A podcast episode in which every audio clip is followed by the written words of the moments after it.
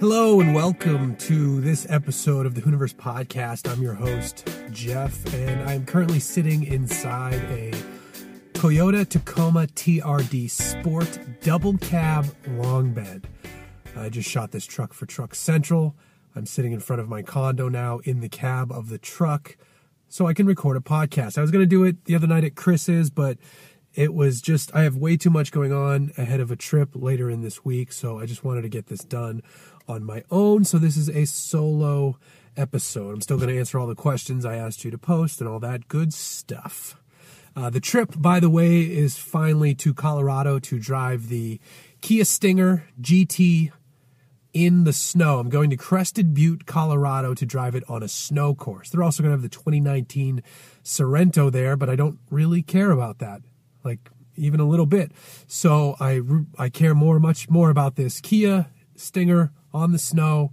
Uh, I've been told by someone else who had already driven it on this course that it's a wide and fast course, so there should be some good sideways slidey fun, and that's all I really want. Um, so I'll talk about that when I get back next week. But for now, first I want to touch on a couple of the things that are being shown in Geneva. I haven't been, I haven't been paying that much attention to the Geneva Motor Show, um, but there's been some some cool news popping up. One thing that is kind of blowing my mind performance wise is the new the new I always I don't know if I pronounce it right, but I'm, Rimac the Rimac C underscore two. Uh, Rimac is a Croatian electric supercar company. You probably know them as the car that Richard Hammond flipped on the hill climb. But what they have in their first car was the the Concept One. Um, it makes over the Concept One. The first car makes over a thousand horsepower and does zero to sixty in like two and a half seconds, and I think it does two hundred and twenty miles an hour. Crazy. This new car, the C underscore two, makes one thousand nine hundred horsepower from a 120 kilowatt hour battery pack. It sends that out to four motors. There are two motors up front and two motors in the back, basically one for each wheel. There are four gearboxes. There's a one there's two single speed gearboxes up front and then there are two two speed gearboxes out back. They have to use a two speed gearbox in the rear to help mitigate the nearly 1700 pound feet of torque. Rimac is saying this thing will go from 0 to 60 in 1.85 seconds. That is ridiculous. Remember when four seconds was fast? And then remember when the three second barrier was broken? I mean, that, I mean, this is crazy. The top speed is 258 miles per hour. And if you are just driving it normally, the range occurring to the European driving cycle, which is a bit more favorable than the EPA testing cycle, is over 400 miles on a single charge. Rimac is calling this their Grand Tour. So the inside is actually pretty nice too. And it's heavy because it has the big battery pack and all that stuff. So those numbers are even more impressive. This thing is wild. Now, one area where I'm a bit leery as far as their claims, I believe all of their performance metrics. It's amazing that we live in a time when I don't have to, I, I'm, I believe them that the car will be able, will be capable of doing these crazy performance speed numbers. It can do the quarter mile in 9.1 seconds. Where I'm leery related to this news is that it says it is ready for level one autonomous, or sorry, it is ready for level four autonomous driving. Now that I have a harder time believing because if you don't know on the SEA, SAE devised level of autonomous driving, level four is one away from the top. So in level four driving, under certain conditions, a car can operate without human intervention. So basically, a good example of this would be you'd be driving it yourself around town, and then say you pulled onto the highway and you set the system up. You could kind of sit back and take your eyes off the road, and you wouldn't have to be paying attention. Under level four autonomous driving, when it's in that mode, the driver does not need to be aware of what's going on. No car on the market can do that. Um, Audi says they're close to a level three car in the new A8 in certain markets. So to to have Rimac come out and say we've got level four, that I don't fully believe yet. Um, so it says it can do it under certain conditions, and maybe that means like in stop and go traffic or you know something silly but that I, I, feel like you need to do more than just something like that for level four autonomous driving the performance stuff though is wild now also speaking of other performance bits um, Aston Martin is having a big Geneva Motor Show. They moved to a larger stand. They have a lot to show off. That's because last year was their first profitable year since 2010. They're selling tons of cars. They're finally making some money. This is all good stuff because it means more and better Aston Martin products.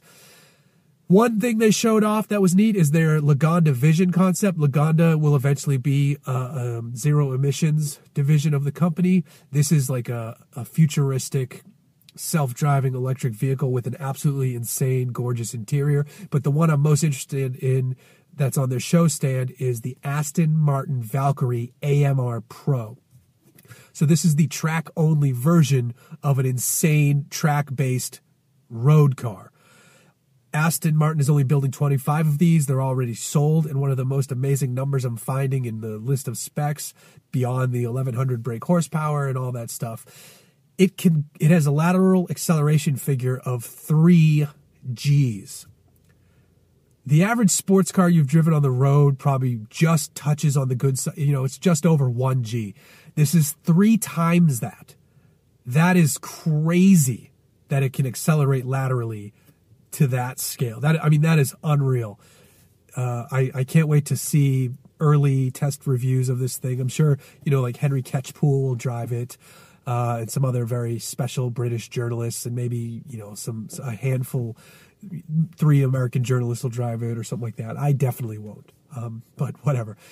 That car looks just unreal. It's Adrian Newey's vision of if he didn't have to adhere to any rules, this is the car he created, and it is it is absolutely absolutely wild. Of the next crop of insane hypercars, the Valkyrie gets my vote for the most just batshit wild in the best ways possible. So that should be pretty good. Later in this week, I'm excited when I return from Colorado from driving the Kia. I finally get my hands on the new Jeep, the JL, uh, so I will no longer confuse existing JKs with the JL. I'm getting, I believe they're sending over a a two door sport, so it'll be a fun model to test. It probably shouldn't be priced too expensively because it's not going to be like a four door Rubicon or anything like that. So this will this is a good example of one that someone is likely to buy. Though uh, I mean, people who buy Wranglers do spend forty thousand dollars on their four door Unlimiteds and Rubicons and all that stuff. Um, regardless, I'm going to take it off road and have some fun with it. It should be a good week with that thing. Um, I was supposed to get the Alfa Romeo Quadrifoglio, the Giulia, but that got pushed back, which is fine. I'm swapping the Jeep in its place, so no big deal there. I just had the Tahoe RST, which we spoke a little bit about on the last podcast. So that's that's it's still I still wound up walking away from that one thinking it was just a bit too stiff. Uh, and a bit too expensive, but I liked everything else. The review of that truck is up on Truck Central, and I've also posted the Truck Central video on Hooniverse.com if you want to go find it and see my thoughts in video form. Um, so that was good. What else do we have coming? Um, just trying to think of my calendar, what's going on travel. So no big travel. Well, okay. So there is one bit of it hasn't been scheduled yet, but I've been told to keep my calendar clear for a pretty awesome event in May. Uh, looks like I might be going back to Germany to experience the Nürburgring 24 hours again. And I am super fucking stoked on that because there will also be the drive of a vehicle which hasn't been announced yet, so I can't say what it is. Um, so yes, I'm super pumped because one, N24, two, travel to Germany, which is a fantastic country to visit. I wanted vet. Uh, that's it. There's two bullet points. Well, no, three. The car. Um, I want to try to venture deeper into the woods at night if I can this time around. I want to remember not to slap a gentleman driver in the face with a white glove this time around. Uh, I want to be not hungover on the ride to the airport this time around because that ride from the ring to the Frankfurt airport was just fucking awful. It was, it was awful. Um, so i am sure I'll totally forget that, but you know that's that's how it goes, and it'll be worth it. The the pain of the van ride back to the airport will be worth it because then I'll have many hours of sleep ahead of me on a cushy business seat, business class seat it's business time. Um, that's what business time is. That's what the song is really about. It's not about sex. It's about sleeping on airplanes. yeah. So I'm excited. So if, if anybody listening to this uh, is going to N24, and there's probably only one of you who's listening to this who might be there, uh, I'll, I'll text I'll text you. We could talk more about it. Uh, but if seriously, if anybody else is listening to this and you're going to be there, let me know. Let's hang out and have a beer at the ring. You know, let's do some cool shit, man. Um, yeah. So now that I've been recording for a whole 10 minutes, I'm going to jump into some questions. But it's not the end of it, but I'm just jumping into questions now. First up, we got to do Patreon because I, I, if you, there was a room full of you, you could recite what I say here, which is basically that Patreon's better than the rest of you. You know, I, I say it in jest, but it's true. Um, Dan Mosqueda, I test drove a Giulia. I liked it. Are you seeing many in Southern California? I'm seeing a handful of them, um, not a ton of them. I don't really see the the, the Quadrifoglios. I see the regular Giulias. I, I see more Infinitis than I do Giulias. I, I definitely see more Audis than I do Giulia. I don't see that many Giulias. Bobby Reed, in order of importance, how would you rank the following sports car features? Independent rear suspension, rear wheel disc brakes, and limited slip diff. Uh, I would rank the suspension, then the diff, then the brakes. That's how I would do it. Because if you have a, you know, most of your brake bias is going to be on the front, so that's not as important. You can get by around a racetrack without the limited slip. The independent rear suspension, though, is important. The Advocate. What are your thoughts on Alex Roy's Human Driving Association? Check the manifesto here. I think you'll find it quite interesting. If any of you haven't seen this, go to thedrive.com and read Alex Roy's manifesto. Basically, it's it, I don't want to say it's like the NRA's view of guns, uh, comparing car humans to cars. I mean, but that's probably the best way to view it. I like what Alex is doing. It's very aggressive, but it's it's. I can see both sides of why you would be against this and for it. So for now, I'm for it, and I'm really curious to see where Alex is going to take it. I like what Alex does.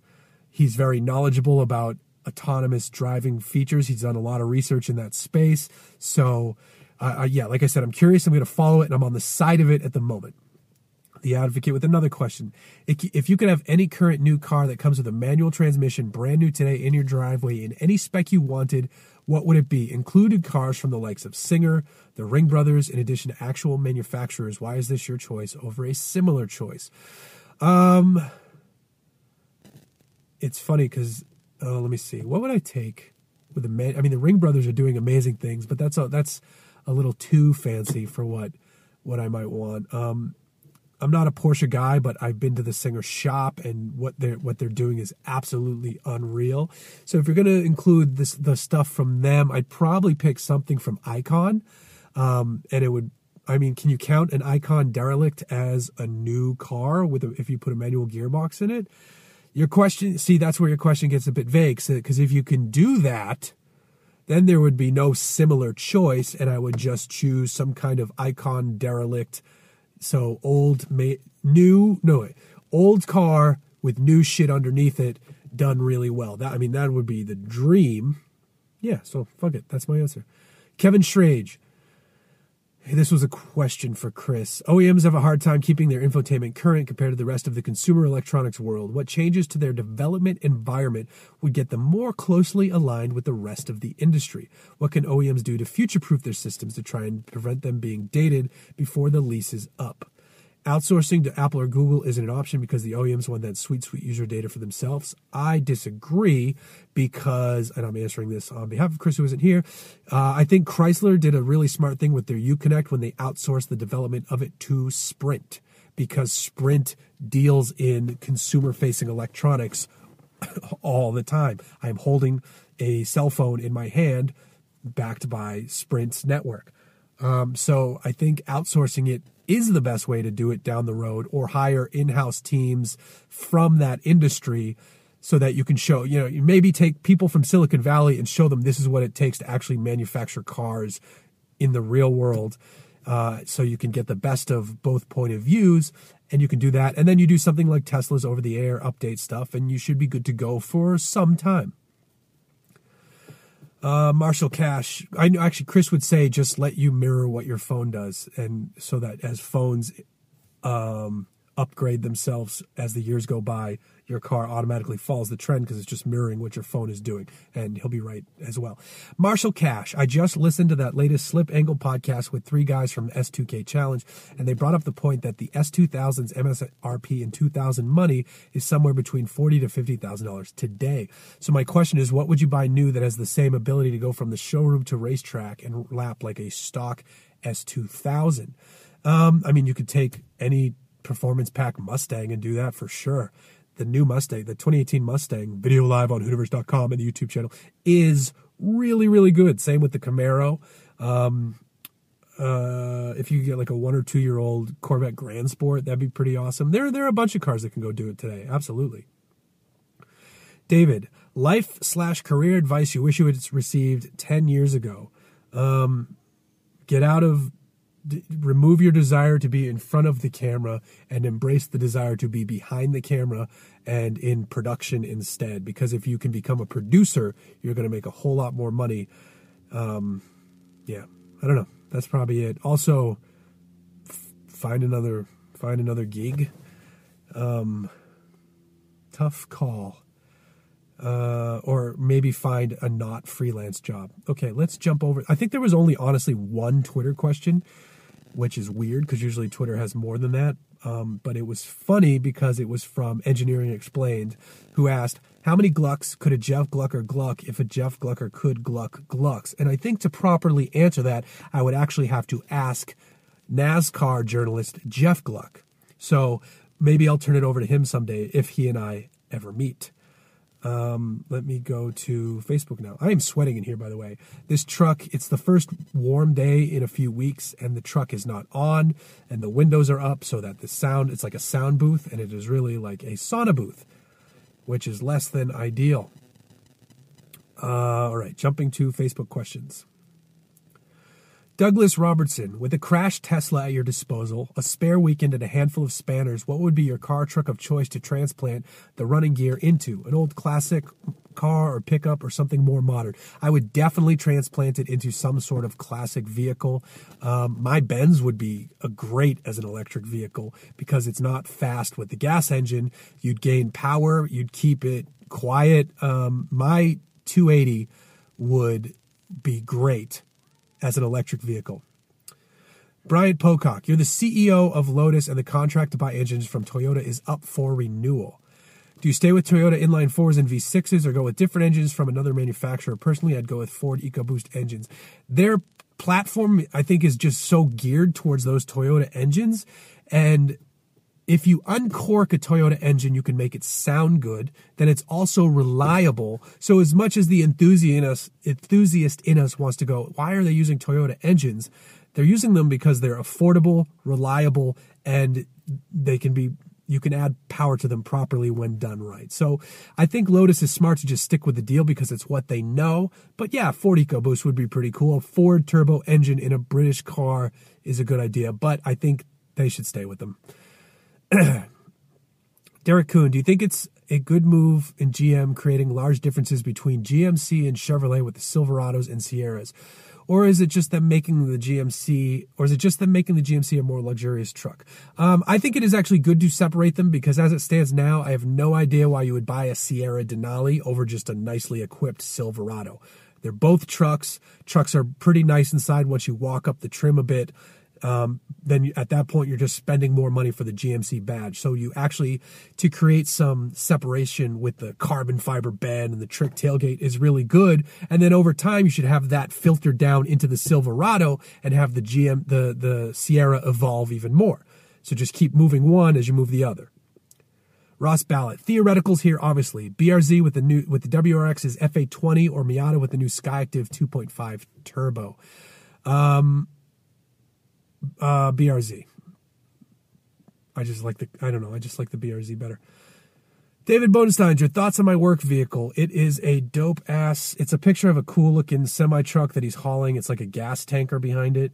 Very chrome, very clean. Um, that is a is it a Peterbilt? Yes, it's a Peterbilt. Um, yeah, keep on hauling. Probably listen to the podcast if you're trucking. Niles Rogers, if you could only drive a stance car for a day, what would it be? It'd be some sort of VIP like Lexus LS400.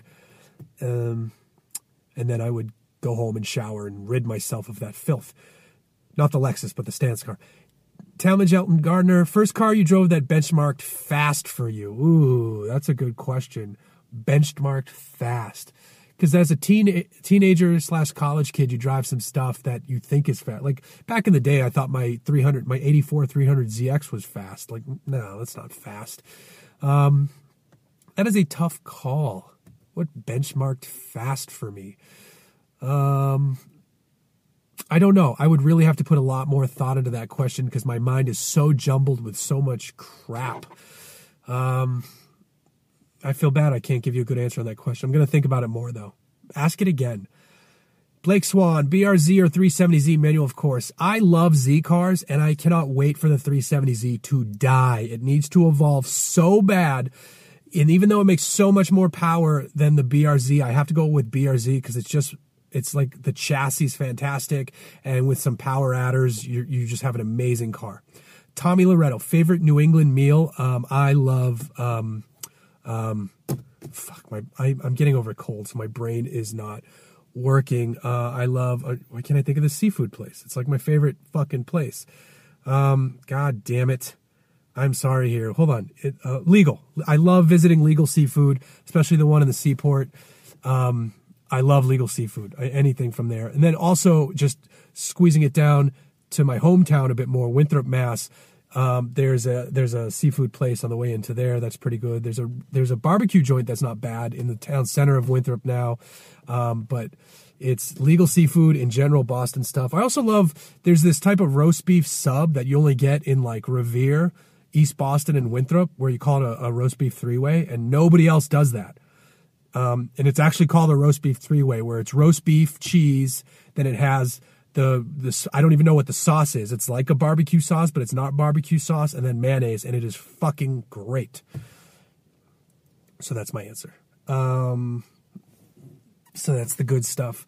I'm sweating my ass off in this truck. Hopefully, it's getting the snots out. This was a good truck, by the way. This TRD Sport. It's it's it's a good truck, but it's not a great truck. The seating position is a little weird. I feel like I'm higher up than I should be, even though it's the the the, the double cab. The back seat legroom isn't that great. Um, it's the the gearbox is fine. If you push the button ECT power, it goes. Otherwise, it's just very fuel economy focused. I took it off road and it wasn't ideal, even though it's not the TRD Sport or a TRD Pro. Excuse me, I still wanted to see what it could do, and I had a little bit of fun. Um, but it doesn't have you know the two and a half inch internal bypass reservoir shocks and all the extra cool shit that the TRD Pro gets. But it's a fine truck. I know why people like these. I like the instrument cluster layout. Pretty nice. I'm gonna shoot video. I already shot video on this one. It'll be on Truck Central next week if you want to watch that one. So it has some good stuff. Yeah, I mean, but it's but at thirty eight thousand, it feels so expensive. I wish this truck was eight thousand dollars cheaper or ten thousand dollars cheaper. But I don't fault the Tacoma necessarily for that. And I'm repeating stuff I say in the video. All cars are so expensive, so this truck feels like it's ten thousand dollars overpriced, but it really is just keeping up with the competition.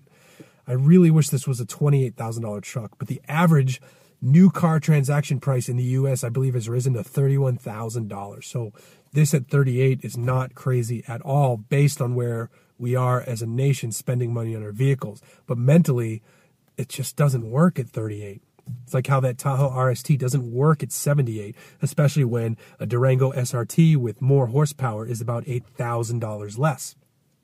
Car prices are just way out of whack right now, and I don't see anything on the immediate horizon that is immediately going to correct it like maybe you know an economic crash which i'm not wishing for i don't want that to happen i would like to sell my condo for a profit a few years from now and get into a, a house or something but uh, so I don't. Well, maybe an economic crash would be good for that thing, because then the houses would get cheaper. Um, I'm way off base here, just because I'm sweating, I'm sick, uh, and I got a pack. I'm testing out a new bag. For those of you who are a camera slash travel geeks, I like, I haven't bought a new camera in a while because I'm trying to spend money in other areas and just there's no reason for me in terms of the videos I'm producing right now to buy a new camera, though I really want a Panasonic GH5. But what I did buy because I'm still traveling is a new bag, and I spent way too much money on this bag, but I'm going to sell my other bag to help offset the cost. So the current, I have a North Face backpack, which is just a backpack that I like because it's good for holding stuff in my laptop. But I, I was using the Pelican S115 backpack, which is a Pelican bag that serves as a backpack with a hard back shell.